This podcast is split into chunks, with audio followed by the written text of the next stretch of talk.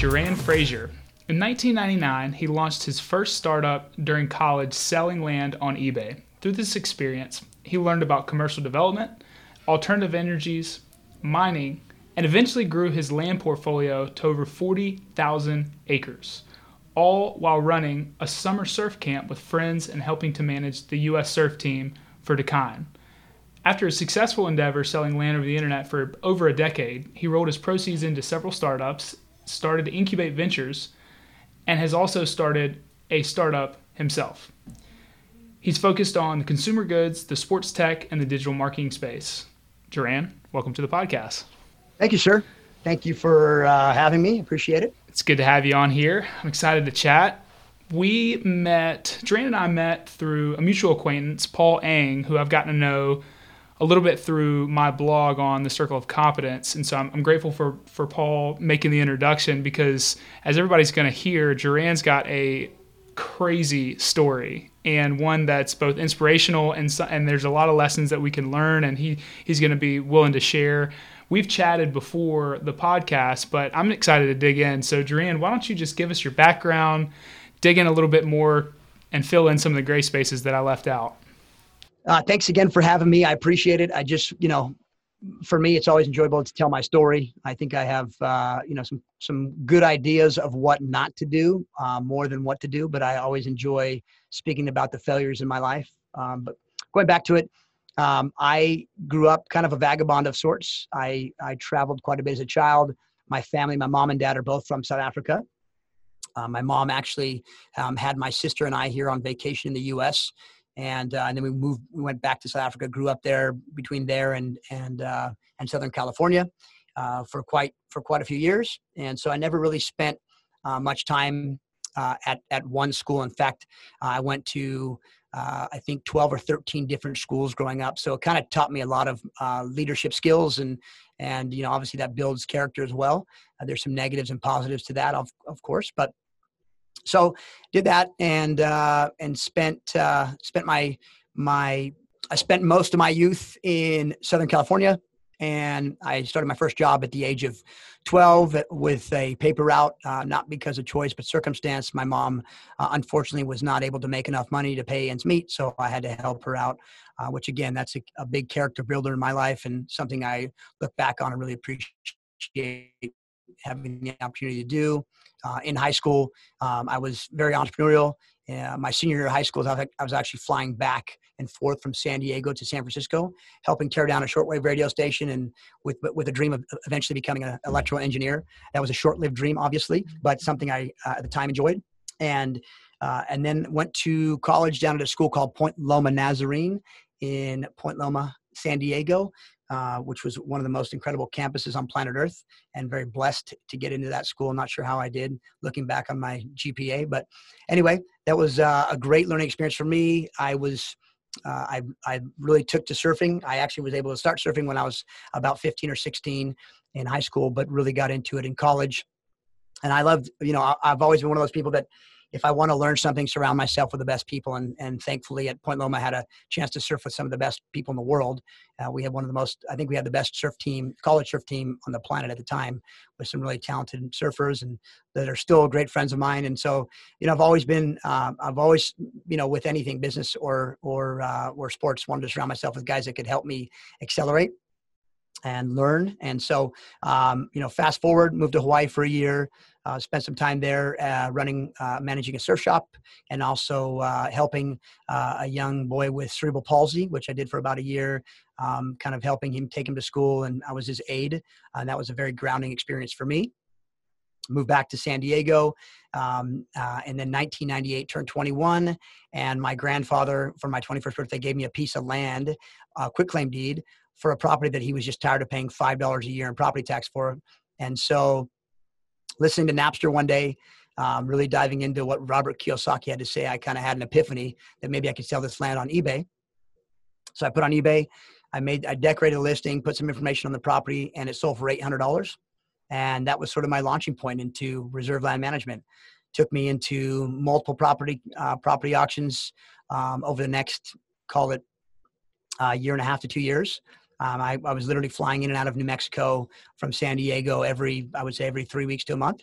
and, and really just building that land portfolio up and and finding properties that I could flip and uh, eventually took me to the state of Nevada where I began acquiring large chunks of land, um, getting that land uh, surveyed and and basically cut up into smaller pieces and sold, and ran that business for about ten years, which uh, eventually got me into solar, geothermal, and mining.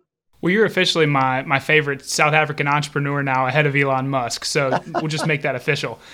I love I love your story because to me it, it sounds like the true entrepreneur's story of seizing whatever opportunities are in front of you. And so I want to dive into the land business and how did you when you sold the first piece of land for 800 bucks what was the second deal the third deal. Just tell us the progression and how did you how did you know that that could that could be a viable business? You know, I guess that's sort of the drive and determination of of an entrepreneur. Like when you see an opportunity uh, and you realize that there's some there's something there, uh, and it's just like anything I do today. If if there's opportunity, and I I will I will dig in. Uh, and I, I generally just do my best to quickly understand if there's something there, and if not, I'm I, you know I move on to the next thing. But uh, in this situation, I was 21 years old, and you know, 800 bucks for me was, you know, that could help me perpetuate my my uh, surfing around the world, which was my dream. And uh, and so I, you know, I, I just happened to find out that that New Mexico was the only state that had these property tax auctions online. And so I was I knew I was onto something. And when I flew out, I actually met four or five of the original sort of pioneers of land selling on eBay. And I was the one young guy who was who knew how to write some code. So I was doing the HTML listings for eBay, and those guys were all leaning on me. And so we all became this sort of you know you know group of really sharp you know real estate guys that and I, I wasn't sharp i was just a young guy learning from them but you know going across the country and buying land at tax auctions so that's kind of how it started and uh, and going into my first deal i really i don't remember a whole lot i just remember putting it up there putting the quick, quick claim deed together, figuring out how to do it. You know, I didn't know anything about a quick claim deed. I didn't know I didn't know the process, learning it all, and then obviously replicating that once I got to that next property tax auction where I was able to acquire six to eight lots. Let's get into the auction. So, so your business model originally was buying like foreclosed or ta- you know properties with tax liens, or basically properties that had been taken over by the by the city or county just for lack of Correct. paying taxes. Uh, so, so there's uh, there's lien and deed states across the country. New Mexico happens to be a deed state, so if someone stops paying their taxes after a certain amount of years, those properties then go to tax auctions. At which point, the owner um, can buy, or or the I'm sorry, the um, the at the auction that property is auctioned off, and the and the buyer owns that property. Um, there's a short window where uh, I believe the uh, the, ta- the the, the um, person can actually come back and pay their taxes. But uh, for the most part, it's a short window. Never happened, and that was sort of the model. So buy buy buy low and sell high was the model. I think I've I've been really good at flipping that model on buying high and selling low as of late. well, it's it, it, certainly is. To your point, it is hard to find good deals nowadays, and I, I don't I don't uh, I don't buy land myself, but I mean uh, I do know that there are quite a lot of people who have been getting into that uh, as of late.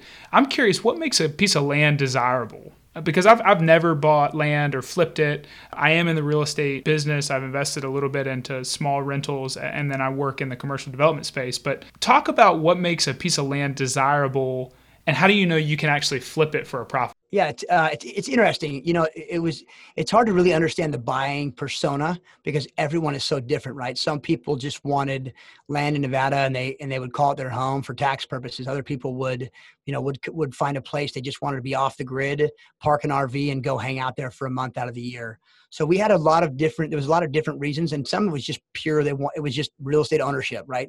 The, you know, it's the, the American dream is to own real estate and so people would just buy a, a, chunk of real estate and if, if they could buy 40 acres for call it eight to ten grand i mean for them it was you know peanuts to own a big chunk of ground. Right and so you were just basically taking this for you know the tax auction the tax auction maybe a grand or two grand and flipping it for eight or ten? Is that kind of the model and then just based on volume doing deals that way?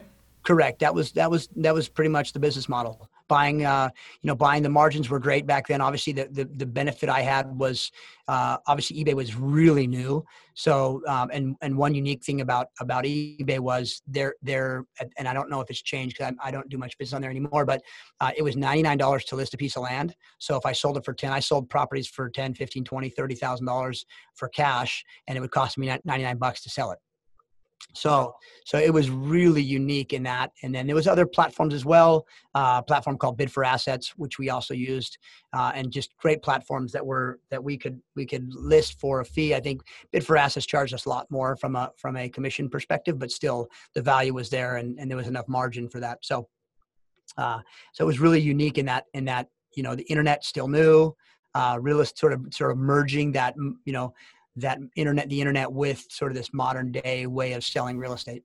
Talk about how and why you you grew the portfolio to to forty thousand plus acres from more of a transactional model. You know, so we we believed uh, that the initial acquisition we were making was with a private company that had acquired a million acres in Nevada, and we had this opportunity to work with them at a, at a really uh, really early on once that acquisition happened and we gained their trust. And so for us, it was about, you know, if we could buy bulk, we could obviously get that price per acre down. And so we were buying in bulk, and we also knew at the time that these counties didn't really have um, much much regulation on on splitting these properties from 640 acre sections down to 40 acres. Um, sadly, I think I was I was uh, the reason why they put moratoriums in effect because we were cutting up dozens of sections a year and for them it was I, I, believe a risk in terms of emergency services. If you're you know 15 miles outside of uh, outside a city um, you, you know they, they, still are i think required um, you know from a from a county perspective to manage that. So if something happens and they and they can access it. So they were they were putting moratoriums in effect for us eventually but i just realized that i had to buy a big chunk of acreage and the way the deal was structured at the time it was really unique it allowed me to sort of pay off, you know, five or 10 sections at a time um, and then get those subdivided and sell them. Got it. So then you you transitioned from the transactional model to now we're buying larger sections, subdividing them. Who are you selling those sub subdivided sections to, and were you making land improvements to them? Just talk a little bit about that. I think it's a very similar buying persona, to be honest with you. I think it's those looking at, you know, buying these properties for 10 grand and, and, or 15 grand, 20 grand. I mean, 40 acres was selling anywhere from call it, you know, eight grand to 25 grand, depending on where they were and, and what amenities the property had in terms of whether it was utilities or water well. But yeah, rarely did we do um, improvements before we sold. So we would just basically do a paper subdivision and sell the properties. Um, but we were, we were we were we were buying properties that had road access, and um, and so we had properties that were you know decent decent properties, and I think attractive in the sense that even a person that was in New York just wanted to have a property, you know, in Nevada, and they'd pay the ten grand for it, um, knowing that they had ownership to this forty acre piece of property. It's so interesting. It is so interesting, and I, I imagine it's so much more relevant nowadays with COVID and people just kind of, to your point, just wanting to get out of the city. Yeah, I think you're uh, you're spot on. I think we've we've definitely seen a very big influx and desire for real estate. I mean, I still own several thousand acres in Nevada today, uh, but we definitely have. Uh, I, I, you know I think that people really want. You know, obviously, if if if close contact spreads COVID, people want to get as far away as they can from people. So, and, and we're just seeing it. I think we're seeing this push to get outside the cities and and there is the ability from you know to be sustainable as long as you have water or a well and you have solar. I think a lot of people are seeing that that uh, land is actually a pretty viable option right now. Let's let's dig a little bit deeper into that because for 2000 years cities have more or less continued to to sort of grow. Uh, you know a percent here a percent there and you compound it over centuries and centuries, and we've got these megacities of today, right? do you see? Do you see the combination, not really of a pandemic, but really the pan of a pandemic and remote work and the internet as a potential equalizer to the city or is this just like a blip in the road in your opinion i'm curious because i know a lot of people fall on different sides of the tracks here you know it's, it's really tough because you know you look from a geopolitical standpoint and where things are at you know with with China, uh, you know, North Korea, Russia, you know, you look at that side of things and you kind of question, well, I just want to have, um, I just want to have the ability to, um, to, you know, if I need to get off the grid, but the, the grid is pertinent to our lifestyle, right? You, I, you and me, we can't live without it. So, you know, when satellite internet becomes a viable place to go, um, which I think right now I know Viasat, which happens to be a neighbor down the street, and um, we know them quite well. Um, they're they're working on some really uh, unique uh, connectivity via satellite that could be cost effective enough for us to really get off the grid. So, um, you know, it's, it's it's really interesting. We are handcuffed at the moment to the bigger cities, but I think that that as as things change, as this sort of the geopolitics changes out, outside of COVID, I think people there is going to be a desire um, to to get off grid, and of course, I think COVID kind of you know escalates that a bit. Yeah, that's that's super interesting. Well, let's let's transition. You mentioned uh, you mentioned solar there, so talk about how talk about your experience with solar and and how that pairs in with your land business and what you're up to there.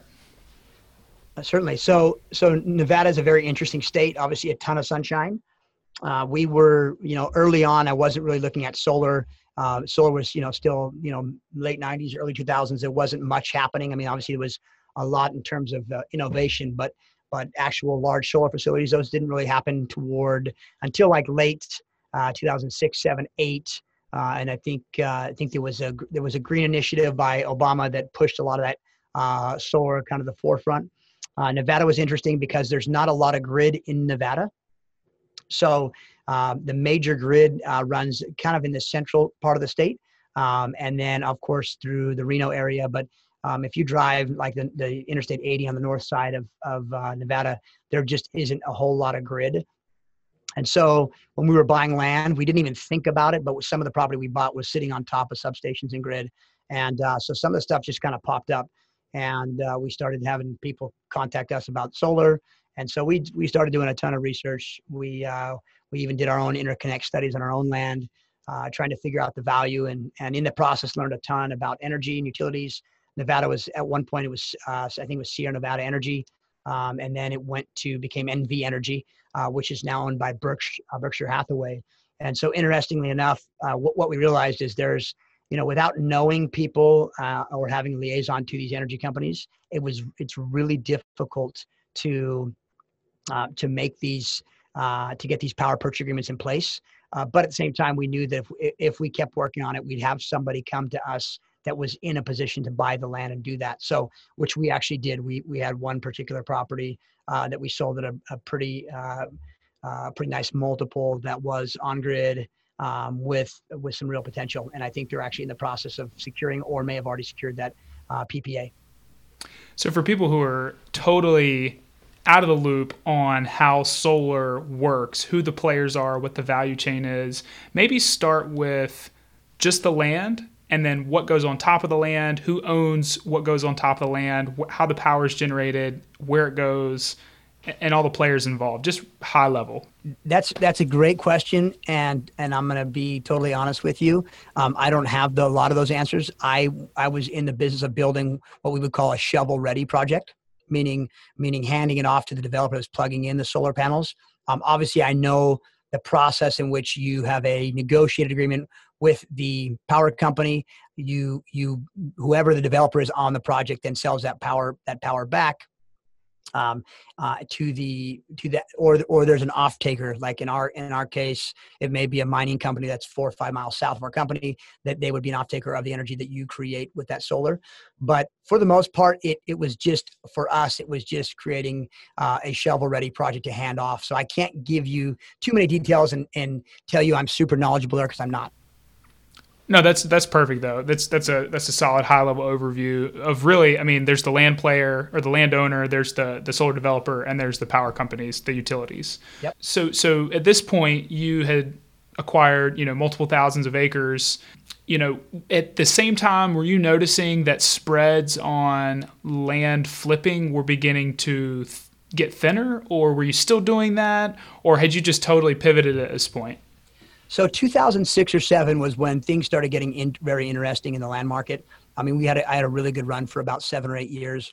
and Nevada got really interesting because that's that they several counties obviously were catching on that I was I was probably the major land seller in most of the of most of the northern Nevada counties, and they didn't like it. And I believe that obviously there was there was one way to combat what I was doing, which was to obviously put a moratorium in effect. So, um, what happened was 2007. I put they put there was a major moratorium in several of the counties in uh, northern Nevada, Pershing County, Humboldt County, and then the biggest challenge was I had a I had about a 15,000 acre portfolio of land in a in a county called Lander Lander County, and they uh, they made it very difficult to subdivide, and they they've continued to make it very difficult to subdivide. Um, and so, it, you know, even with roads in place, they, you know, there's just a, an, an extra level that they want you to go through in, in terms of the process of getting, getting these properties cut up. So, um, but 2007 was actually when, when the writing was on the wall that things were happening. I mean, literally the, the phone was, would ring nonstop until like mid 2007. And I remember, I almost remember calling it the day, the day it happened. I was like, something's, something's not right. And, uh, and so uh, mid to late 2007, I called up a couple of my financial advisors, said, Hey, let's go to cash and start buying gold and silver. And they both they both thought I was crazy. Um, one of them talked me into staying uh, with most of my equities uh, and and focusing on um, on you know not not going to cash and and sadly enough I lost a lot listening to, to those guys but but at the end of the day I, I actually did I started pivoting out of land um, or I'm sorry out of out of uh, the equities markets into into gold and silver and um, and that's when things actually the, mining world got r- really interesting for me and started i started actually digging in and learning a bit a bit more about it. But but uh, come 2008 obviously when the market crashed i couldn't give my land away. So it really was at that point in time figuring out what the highest and best use of, of the land was. Let's get into that. So uh, you know so so 2008 comes uh, market crashes um, at the at the same time my wife uh, my wife and i had just gotten married. And uh, and we we decided that uh, the honeymoon was a great place to get pregnant. So here we are, middle of a middle of a uh, financial collapse, and uh, my wife hands me a pregnancy tester, and I'm like, oh man, this is going to be good. So, uh, so first baby, uh, and I'm and I'm trying to sort of put out a ton of fires with uh, my real estate projects.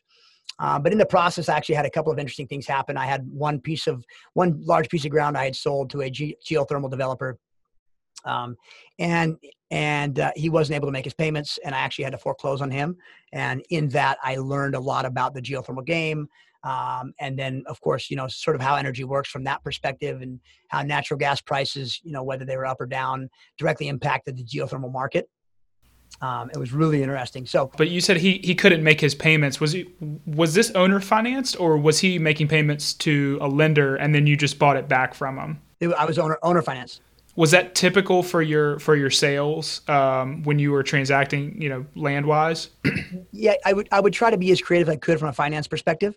So you know generally speaking if they couldn't get big financing i would try to somehow structure a deal where i was carrying back a, a note talk about some terms on the seller note with the, some of the land deals that you did. Oh man i've got I've, i could get you know i could give you stories for days on that one. We had you know it would all depend on on who the who the buyer was. If it was a big company um, you know working on a, on a big project i would just look at sort of you know my short term and long term uh, objectives in that deal but I, you know, I would I would do a two hundred fifty thousand dollar carry back where I, you know, someone puts down thirty percent and I carry back at eight percent interest for you know for five years, uh, or I'll do or interest only with a you know with a balloon payment. So we would do all sorts of things like that. We would do ten. We would do ten year. We would do a ten year um, deal where uh, for 10 years, uh, you know, you know, put down, put down 500 bucks and, and carry back and, and, uh, you know, fully amortize over 10 years. So also we did all sorts of kind of carry back deals. Yeah. It sounds like you guys just got creative with what the seller may have needed, what you guys wanted, and just tried to make it work. Yeah, that's interesting. Back to the mining. You've got this acreage, trying to figure out the highest and best use. Talk about how, from the geo- experience with the geothermal developer, you got into that and, and mining. Uh, so yeah, it's interesting. So we had one one one uh, chunk of ground, particular chunk of ground, um, in a little town called Crescent Valley, Nevada. Uh, we were we were uh, I think this is 2011.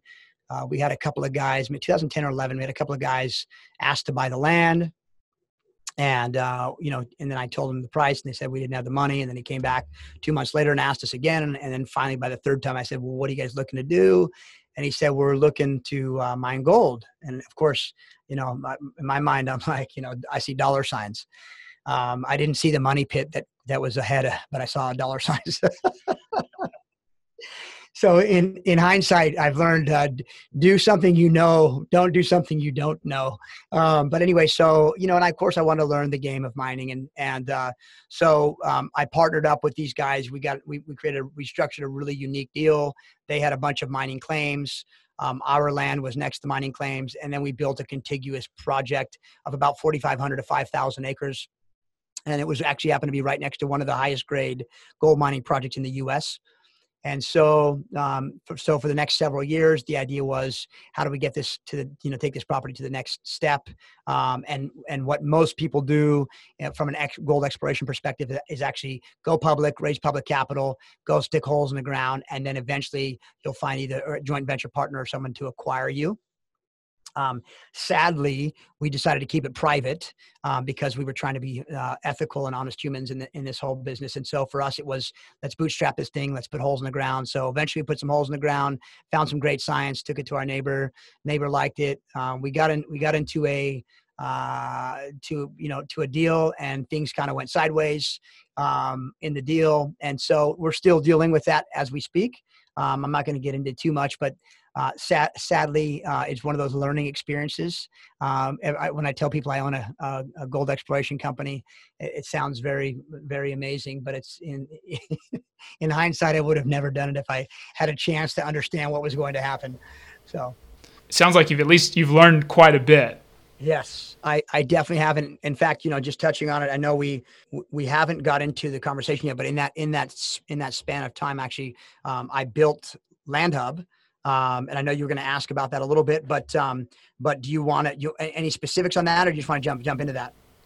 No, that's a that's a good segue because to your earlier point, the 2000s was when the technology sector started merging the online with the offline, right? Like the Amazons of the world, the e-commerce of the world, um, the market online marketplaces of the world, and so I think that's a perfect segue into how you got into tech as well. So maybe talk about, you know, your interest in technology and again, the opportunity that you saw, took advantage of, and just talk about LandHub and, and what became uh, came of that. Perfect. So, uh, two, so 2009 was a very, I suppose, you know, fairly dark time from a business perspective for me, where I, I kind of had to do a, a mental reset. So, it was a time for me to really understand tech.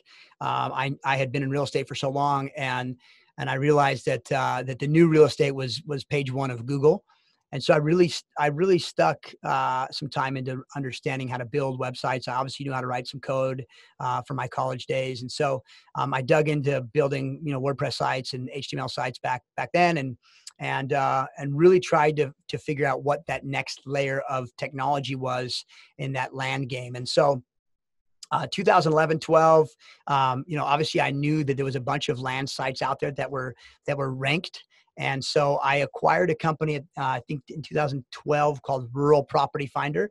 And uh, it had a really unique php site that was that was generating some seo um, and just hadn't been managed correctly. Um, so i brought on a, um, a, pretty smart cto here in san diego to kind of help guide me uh, into the next piece of what that was going to be which my vision was um, real estate in general, um, single family homes, uh, they, they were syndicated on all sorts of sites. Once it hit the MLS, it's syndicated. Well, for land, people didn't usually list with a realtor. They would go to Craigslist or they would go to a marketing website like LandWatch or Lands of America to list a property. And sadly, there was no way to syndicate to all of them. So what I was doing is I was building a back-end marketing platform that was basically a syndication model that you could build this HTML file, and it was syndicated to all these different websites. So that was the that was the vision of of LandHub. Um, in the process, I kind of got into some some investing in some other local tech companies in San Diego. So I built LandHub. I, I acquired domain, built out LandHub with with some of the assets from the former website, and then just refaced it all. And uh, and then actually eventually actually found a buyer for that, and uh, site's still running today with a with a team of several employees, and, and they're doing well. That's awesome. So so you ended up selling that business. Yep. And talk about you know rolling those proceeds into either incubate or were it was it other startups? Yeah, so so that's kind of right that transition was right where I really got into wanting to you know these these few investments that I had made wanting to bring them all into a single space Um, I 2012, 13, I got into mentoring at a local um, uh, a local accelerator, nonprofit accelerator here in San Diego called San Diego Sport Innovators. So that for me was sort of the the deep dive into helping and educating myself on sort of the startup process because I didn't know a whole lot um, in terms of raising capital. I just knew that I had written checks as an angel investor, but not the other side of it. So I really got to dive in, see some of these local startups in San Diego, uh, and be part of a crew of people that were really helping accelerate these sports startups locally. So did that, and uh, at the same time, I built my first small space called Collab Loft, which was the sort of start of Incubate Ventures and Collab Loft was about 4,000 square feet. I brought companies in to pay rent, and then I also subsidized other companies um, in exchange for equity, um, and or I would make a capital investment in these companies. Um, that then uh, subsequently grew into about a 17,000 square foot space of a building I acquired in Carlsbad a couple of years after that.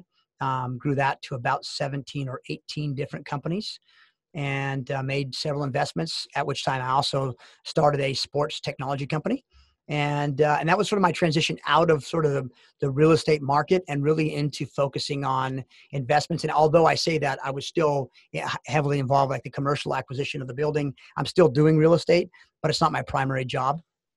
Um, it was more focusing on the investments I was making and obviously that sports tech company stack that we created within Incubate Ventures. Yeah, I, I, I kind of look at the broad arc of your story, and I don't see you as necessarily a real estate guy. I see you as like a company builder, and real estate happened to be your first medium through which you were doing your thing. And so you're you're still involved, obviously, in the land management uh, business to an extent, yep. right? Yep. But primarily, you focus on incubate ventures and stacked. Tell us about stacked and the market opportunity there and what led you to start that that sports app. Yeah. So uh, so I, I, you know i didn't get into it too much but i have a bit of a surfing background. Um, I, I obviously enjoyed surfing a ton in college. As mentioned i surrounded myself with some great guys um, in college. I also had a little surf school um, that then that then um, became um, a little role in a company called Dakine, where I shared responsibilities of running uh, the regional U.S. surf team for Dakine which is really cool. And uh, and was, I was definitely not qualified to run a surf team. I would say I'm mediocre at best at sports. I just uh, you know, but I did enjoy hanging out with some of the best guys in the world because I love learning. So, um, but it was cool. It was a, it was a really unique position. The company was thriving, and uh, and I got to be part of a really cool company that was growing um, in the surf world. And so um, I then also made an made an investment into a surf brand. Uh, that I eventually acquired um, called Famous, which is part of our portfolio at Incubate. And uh, and and when I um, when I got into the sort of tech side of sports, um, we realized that surfing was actually missing technology, and uh, and so I had met a gentleman that I played basketball with who happened to be a really talented developer from France, and um, I had helped him through that mentoring program. I had mentioned SDSI with a mobile gaming company that he that he had built called U Riding, which was a mobile surf game. Um, very successful game. And then as he parlayed out of that game, him and I came up with the concept of providing a live scoring solution for people that could not afford it. So, so basically creating a, um, a suite of software tools that they could run on the beach or wherever they were to track the scores and then provide um, a way to distribute those on either a website and eventually what became an app. Um, so we built this really unique um, scoring. It's called our event manager, stacked event manager, that basically allows the event to run. Um, you can track, you know, you can track everything from um, you know, athlete registration all the way up to seeding ranking, and then obviously controlling live scores and live streaming. And so then we built this consumer facing app where it's basically your LinkedIn as an athlete where it tracks all your data. You have your own profile. You can follow, you can follow other athletes if you're a consumer um, and just following athletes, or if you're an athlete, you can, you know, add different layers into your profile and um, obviously, when COVID hit, it was really interesting because we were about to lock in some pretty big deals in a couple of different industries like soccer um, and uh, and rugby. And obviously, when sports turned off, it was it was really tough for us because we had to let go of our team. Um, but then we started getting some interesting calls about a month in, going, "Hey, you know, we don't have the money to build our own app. Can we use your technology?" So what we did starting in April was actually we began private labeling our technology, but then all of it just it's, it's basically a channel for our app. So all that data goes back to the main app, so you can watch any any event in real time, live streamed or live scored. Um, but then you can go to that that that organization's app by it by itself. So we are um, working with some very high level rugby guys at the moment, which is exciting. Um, also in soccer, and this is not just not just U.S. but also global. So really interesting for us, becoming a really unique opportunity, kind of kind of post COVID. So that's that's cool for us. That's awesome. Yeah, it sounds like an almost like a ESPN U, but but also from everything from youth all the way up to professional. Um, for both the fan and, and, the athlete, and then also layering in a, a component of like social networking in there as well. Exactly, exactly. Yeah, our focus was tier two sports that just didn't have the capital to uh, to fund a fund their own you know their own projects, and there just really isn't you know in, in sports in the U.S. is is very fragmented in terms of technology. A lot of big companies were acquiring technology just to own the consumer to sell them some other type of product rather than to focus on the experience. And so we really came in and said we're going to take we're going to take the bull by the horns and really focus on the experience for uh, both the athlete and consumer. Got it. Now, are your customers like the leagues for the sports, or are they the the athletes themselves, or the or the consumer, or all the above? All the above. So so the, the, the, league comes in and wants to have an app for his league or organization um, and then and then the athlete wants you know the athlete is who we're selling to in the consumer um, by offering you know your ability to watch live stream or you know any upgrades you put in there um, you that's that's who we're targeting but the, the league and the organization is is ultimately what we're going after because because they provide our access directly to that athlete and consumer no that's a good point i was actually just thinking about that as i asked the question it would make sense to try and basically go after the league because if you get the league, you get the content, you get the content, you get the athlete and the consumer. Correct. Yeah. Correct. I got a couple questions on the co-working space, and then yeah. we can hit the final questions and, and wrap it up. Yeah. What do you, what in your mind? Because I've always been interested in this. I, I was always actually fairly bearish on WeWork just based on their financials and their, I mean, just their behavior and mismanagement. Yeah. But I like the concept of co-working and so, what in your mind makes a co working space stand out? Gosh, that's a tough post COVID question. Um, I think we're going to be in for uh, some interesting things uh, moving forward. Of course, you know, you've, you've got talks of a COVID vaccine, which I'm not sure how they've got something ready in in five months, but hey, whatever whatever they say, um, I I just don't. I think that the post COVID, in fact, I would call it COVID working, not co working, um, is going to be is going to be a challenge. Uh, you know, I love the concept of uh, of working creatively in open spaces um, and collaborating. I think that the problem now is we got a we've got a big roadblock in the way. Um, I have I know several friends that own co-working um, spaces that are all uh, filing bankruptcy. So sadly, um, you know the model the model the WeWork model doesn't really count. I've been following that model for several years. Uh, was never a big fan. Uh, it, it, was it's it was a sort of a premium or you know premium model of Regus. Um, I, I called it a Regus on steroids. Uh, with really pretty glass windows. But at the end of the day, you know, your price per square foot was was way too high, and eventually you start pricing people out, going and pushing them back to their own space.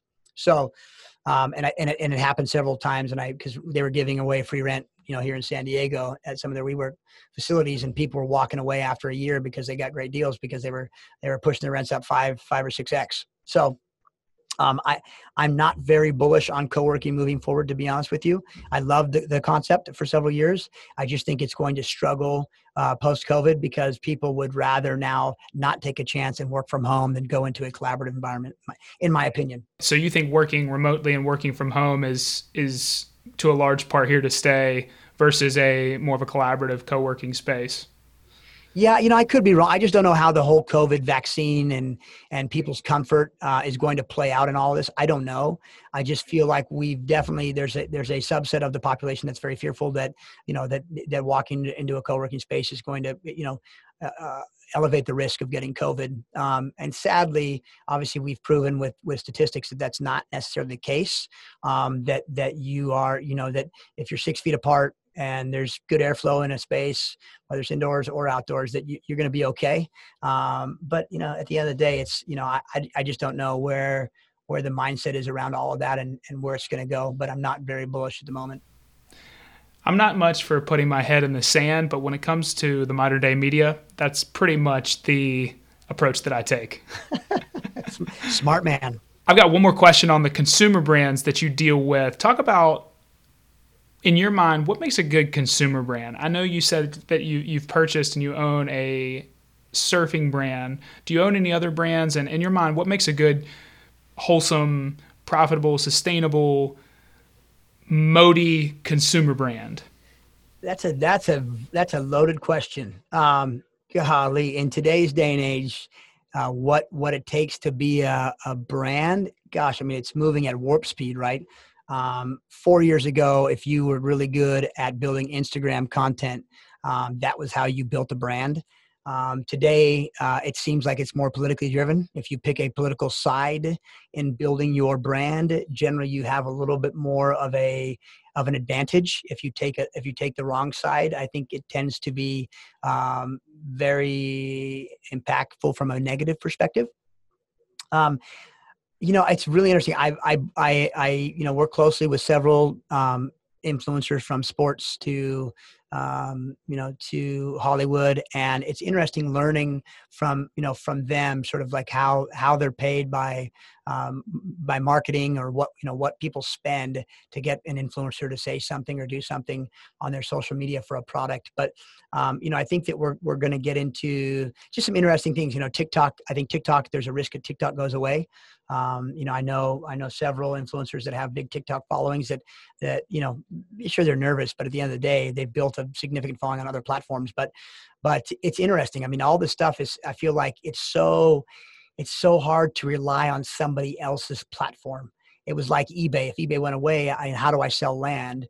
Uh, you know, that was always sort of my fear is that at any moment in time, everything we rely upon, if the internet goes away, how do we do business? Um, so if these different platforms go away, you know, marketing today is built around social media. So, so it's a very interesting time, and especially now because everyone's at home and they're consuming by not going out and seeing things at the store because they don't go to the store they see it online. And so um, so it's it's i don't know i you know it's it it is going to be you know trying to sort of even look 12 months from now at what what could happen or what's going to happen from a from from a brand building perspective. I don't even know. It's crazy. Yeah that you make some good points that nowadays the consumer brand depends on the social media marketing and the social media marketing depends on the influencers. And the influencers depend it depends on where they fall potentially on the political spectrum or what they've accomplished already and and whether they've got a big following and how do they get there. And so there's all these contingencies where if one link in the chain if it seems to break you know maybe the brand breaks right? So correct. and, it is interesting uh, your your last point that everyone's at home looking at this content and all the brands are out there pumping this stuff out. So, you know, it's how do you stand out? Right. Yeah. So, and, and, just to add, and just to add to that, you know, it, it, you know, the, the modern day consumer that's called 16 to 25, they're basically numb to marketing. They are, there's nothing that fazes them. There's nothing that, so I think that brand loyalty is going to eventually sort of go away, right? Things are going to be cool for a year and then what's the next cool thing? And i think that that's sort of what's happened right? Back in the day when we didn't have social media you know you stuck with a brand for life. Like you loved a brand you you know if you were if you were all about a ford truck that was it. I'm driving fords only or a chevy guy whatever it was you were all about that. Today i think we're so bombarded with content and our ability to process all of it has just made us numb to marketing. So, um, and I've seen this big time in these younger in the younger generation, and it scares me a bit because I kind of wonder like how how our brands are we going to go to a world a Walmart world where it doesn't matter what it is, it's just the cheapest thing in the room, and that's what we're buying. Mm. Yeah, that's a that's a great point. Uh, well, maybe a word of encouragement there. I do think one thing that I have seen is is super niche brands that are high quality, you know, 99% of the people aren't going to care about you because they're not looking for what your product or service offers. But the people that are in that niche, if you're high quality, I actually saw something from Benedict Evans, who's a uh, an ex VC guy. He said that on on Google, people were searching for higher quality things, not cheapest things, over time. Absolutely. So some something that's just an interesting tidbit there. Yeah. Um, so And I and I and I 100% agree with you. I think the biggest challenge is marketing that higher quality, right? How do how do you know that that Chinese product um, isn't the same quality, or that that other company is higher quality? And and and to get there, that's a that's an expensive um, sort of marketing cost uh, that you've got to build into your product. So that's the challenge, right? Like that's I think the challenge we're all facing is like, can you can you provide enough content to to convince the consumer that your product really is a higher quality? Um, so it's it, again, we're marketing marketing 101. Uh, we're we're in like marketing one million one right now because it's changed so fast uh, in the last 20 years. It's just really hard to, to see where it all goes. I agree. Yeah, it's it, it, things are changing super fast, and COVID hasn't done anything to slow anything down. No. All right, let's wrap up. Let's get to the final questions. So, what personal values or beliefs are most important to you, and how do they inform your day-to-day business? Great question. Uh, you know, I, one thing I've kind of always grown up with sort of a, a spiritual root when it comes to business and life. Um, I've always been a super ethical person in business. I won't do anything that sort of crosses that um, that ethical boundary for me. So if it's gray, I'm usually not touching it. Um, I just I kind of have this thing where if it's a win-win-win for everyone, I'm I'm happy to get involved. But uh, and I and I'm very careful if I do business with a partner. Um, there has to be a necessity for me to want to do business with a partner and a trust factor. I've been burned many times over the years um, by being an honest guy. Um, but but at the same time, I've also learned a lot of hard lessons. So I would say that you know just being being sort of spiritually rooted in in um, you know in, in, a, in a in a biblical way, I just I just struggle sometimes um, with ideas that come across my desk that go, man, that sounds really attractive, but I can't do it. Mm. Yeah, and that takes some that I commend you because that takes some serious discipline to look at something that it is attractive and and still say no. I think that's probably one of the biggest secrets to success that I've I've gotten advice on is you got to learn how to say no, and I, I will admit I'm pretty terrible at that. so I'm I'm learning. I'm learning. What advice would you give yourself before starting out as an entrepreneur? What advice? That's a good question too. Um, I think that I would I would definitely say, first off, obviously fail fast and fail forward. Uh, I think that take as many risks as you can when you can, because those you're you know the the risk the risk changes as you get uh, as you get to a point where you're having uh, a family, a wife, and children. You begin to look at things a little bit differently uh, and begin to be a little more risk averse.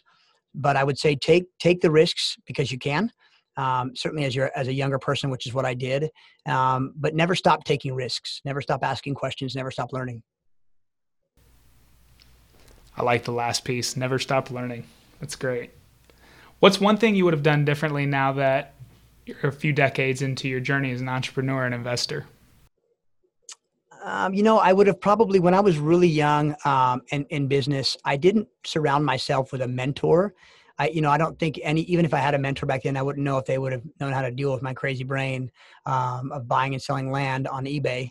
But, uh, but I would have said, find a mentor um, and, and lean on somebody that you can trust.